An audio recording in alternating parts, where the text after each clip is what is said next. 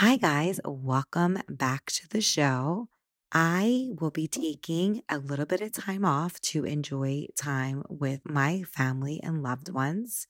And so I picked out four episodes, especially for you, that I thought would help you during this holiday season. I hope that you listen in because I picked them out specifically for you. And I will see you back here in January 2022. I hope you have a great holiday season, and I can't wait to see you in the new year.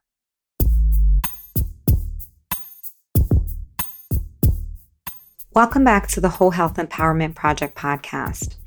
On the show today is my friend, Dr. Nancy Maguire, who will be speaking to us about the topic of self care, what it is, why is self care important, and quick tips to get us started.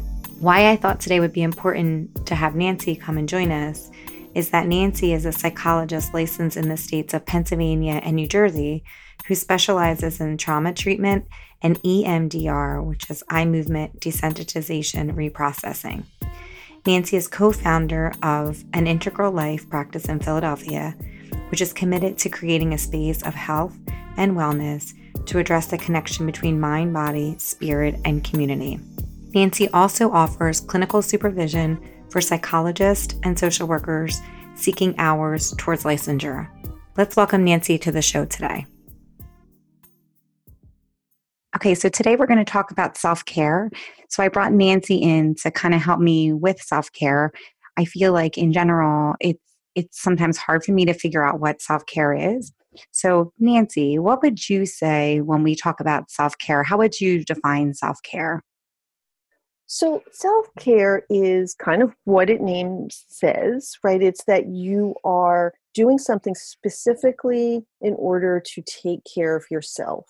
And that usually comes in a couple of categories. One of them is something that feels soothing, right? So maybe your nerves are a little rattled and you want to soothe them. So, self care can do that.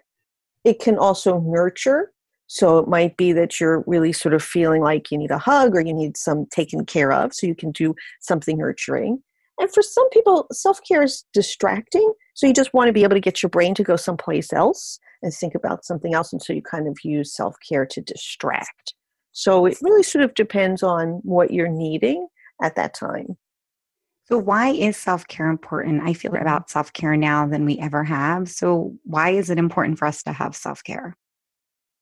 I think it's important to have self care because we do spend a lot of time taking care of other people.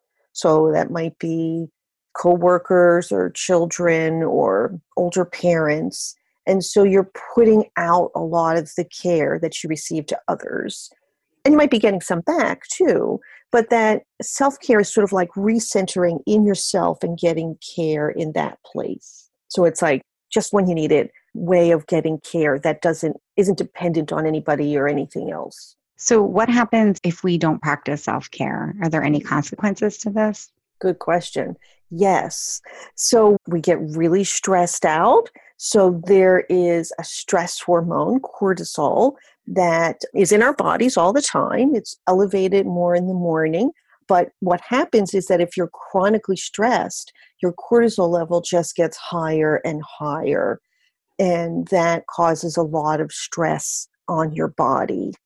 If you don't do stress self care, but there's a lot of stressful things happening and you're rushing, then you have a lot of adrenaline in your body, also very stressful on the body. And so our immune system is impacted, our general sense of health and well being is impacted.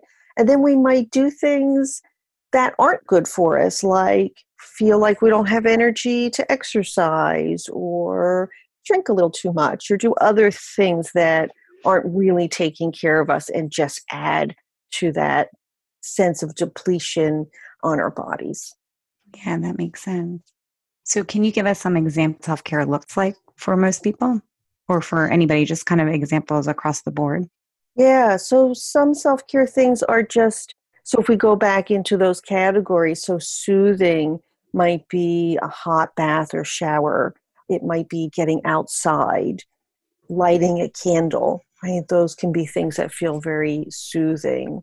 Comforting things might be putting a blanket into the dryer and making it warm and then wrapping yourself up in it. That's a good way to lovely. doesn't it? Yes, it's lovely.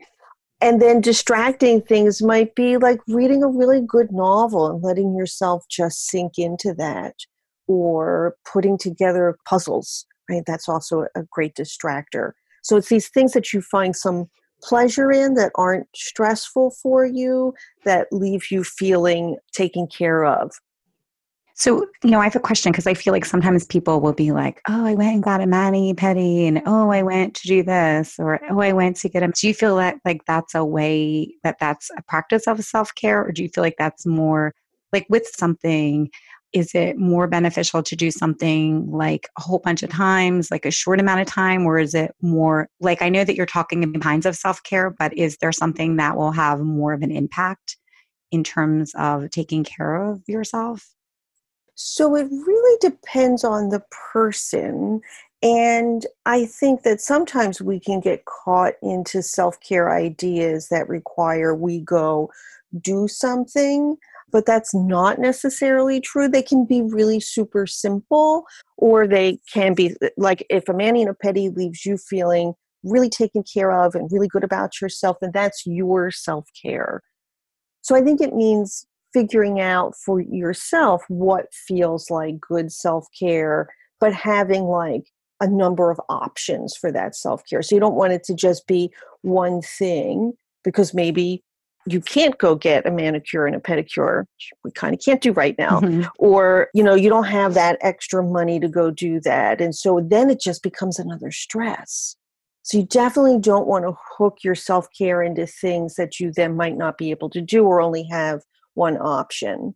So I suggest to people that they kind of have a list of things that feel like good self care that they can kind of figure out which one makes sense at that time. The really good thing about self care, in terms of what you're talking about, is to have it be more routine.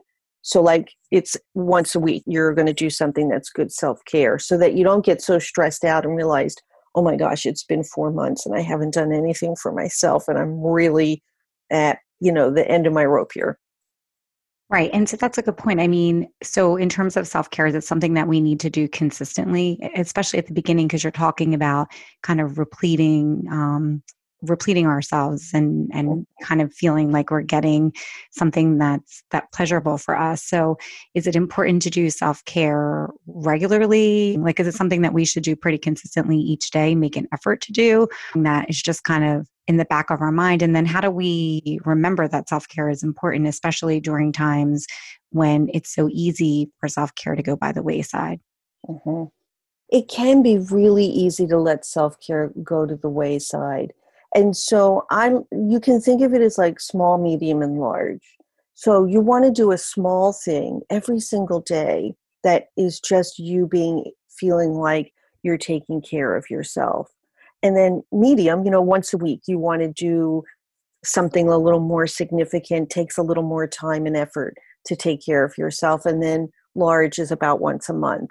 So you're sort of putting it in there in all of these different ways right and uh, just a really simple way to help lower your cortisol level in the morning is to, when you get up out of bed, the first thing you do is put your hands up into the air and stretch upwards like a sun salutation, and then just bend over.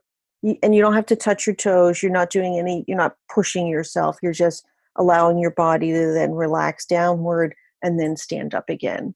And that little effort, that little exercise, so to speak, really helps us to lower our cortisol level. If you want to do a sun salutation, go ahead and do that. Right? yeah. But that's just a little a little self-care to start the day. And then do you find that there's different the easiest way like or to make sure that self-care happens? So do you think it's helpful? Like so that seems like what you just described sounds like something really easy. We don't we can so easily implement that in into our life every day. In terms of how do we make sure that we are able to do little things like that during the day? Do you recommend scheduling that? What are your thoughts on that? So what i just described is something that is eventually a habit and making a habit is not an easy thing to do. So it takes about a hundred days to make a habit. So you could sort of decide, you know, you're going to take the time every day to have that little moment in your morning and you're going to try to remember to do it every day. And you're probably not, and you're going to forget, and then you're going to get stressed out, and then you remember, and then you feel less stressed out, mm-hmm. so then you forget again, right? This is how mm-hmm. that works. So, one of my favorite methods for doing this is to get a hundred pennies. So, that's a dollar in pennies. and then you put that pile of pennies someplace where you're going to see it in the morning and then you have an empty bowl next to it. And every day that you remember to do your whatever that little morning routine is you move a penny over. And by the time you've moved all of those pennies over you'll have your new habit. That's a really smart idea nance and if it takes 120 days that's okay right you've just kind of consistently come back and moved your penny yeah, so it's just making sure that we're doing the behavior consistently enough. And it's okay if we skip days in between because it's more just the idea of the making the behavior happen. That's right. Yeah. The idea, you know, perfectionism is um, a terrible thing to bring to your self care, right? Yep. And so it, it's about being good enough. And that's what we're aiming for. So, do you have any to start it in our journey into self care? Absolutely. So, what I want you to do is to take one hand and put it on your chest, and take your other hand and put it on your belly, and then just notice how you feel. And now switch your hands and notice how that feels. And if one hand felt better than the other, do the hand that felt best and notice how that feels. How was that? Lovely. Yes. It, it feels so good. I feel so much calmer already. Uh-huh. Yeah, it is a very simple, calming thing to do that is just really wonderful self care. It's great. also a great way to get yourself to go to sleep. So put your hands on like that. It's very soothing. So those two practices seem really easy to do, not any money at all. And so it's something that maybe we can all do and it, there's no price tag on it and they don't take very much time for people who say I'm too busy, I can't do self-care. That's very true, right? The easy, free, always available to you self care is the best. And it's best when it isn't like, oh, I'm really stressed out. I have to do it right now. But it's just part of your life. Yeah, that sounds like it's an easier, it's an easy thing to do. And that's probably very overlooked and it's very simple. Mm-hmm. Thank you so much, Nancy, for coming on today and providing such value. Where can my community find you? So they can find me on the internet at uh, Nancy Maguire, that's M A G U I R E for Maguire.com. And they can also reach me by email at Dr. Nancy Maguire at Verizon.net. Great. Thanks so much, Nancy. My pleasure. Wow, I'm so grateful to have Nancy's insight about self care. Nancy can be found at Nancy Maguire, M A G U I R E dot com or email her at drnancymaguire at verizon.net. Being a busy woman or mom doesn't mean we have to give up on this idea of health, wellness, or self care. Together, we can take imperfect, tiny steps towards creating the whole health we desire and deserve. You can find us at wholehealthempower.com or at Instagram at wholehealthempower. Thanks for listening. I'll see you next week.